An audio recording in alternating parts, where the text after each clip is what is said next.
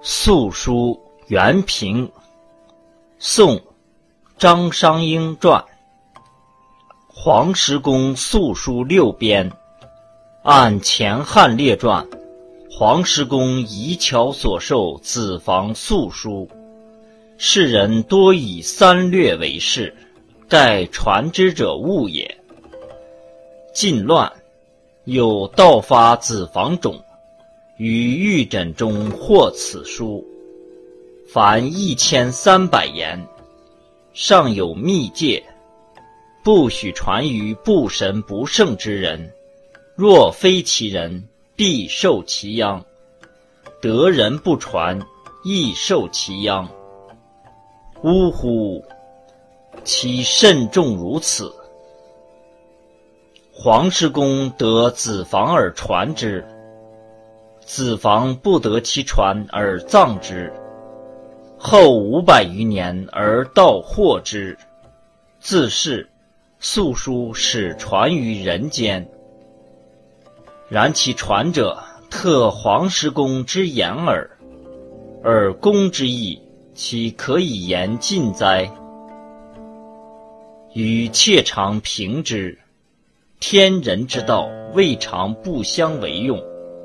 古之圣贤皆尽心焉。尧轻若昊天，顺其七政，禹续九畴，傅说陈天道，文王重八卦，周公设天地四时之官，又立三公以谢理阴阳。孔子欲无言。老聃见之以常无有，阴符经曰：宇宙在乎手，万物生乎身。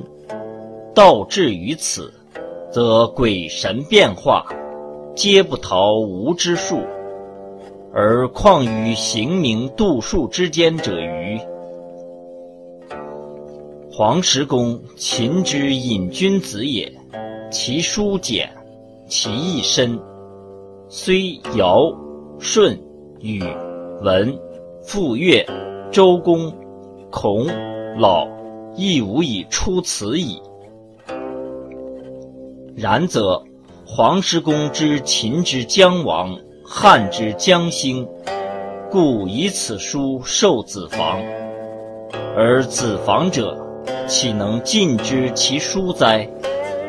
凡子房之所以为子房者，仅能用其一二。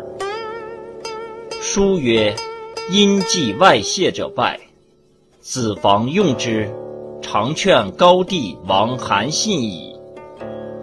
书曰：“小怨不赦，大怨必生。”子房用之，常劝高帝侯雍齿矣。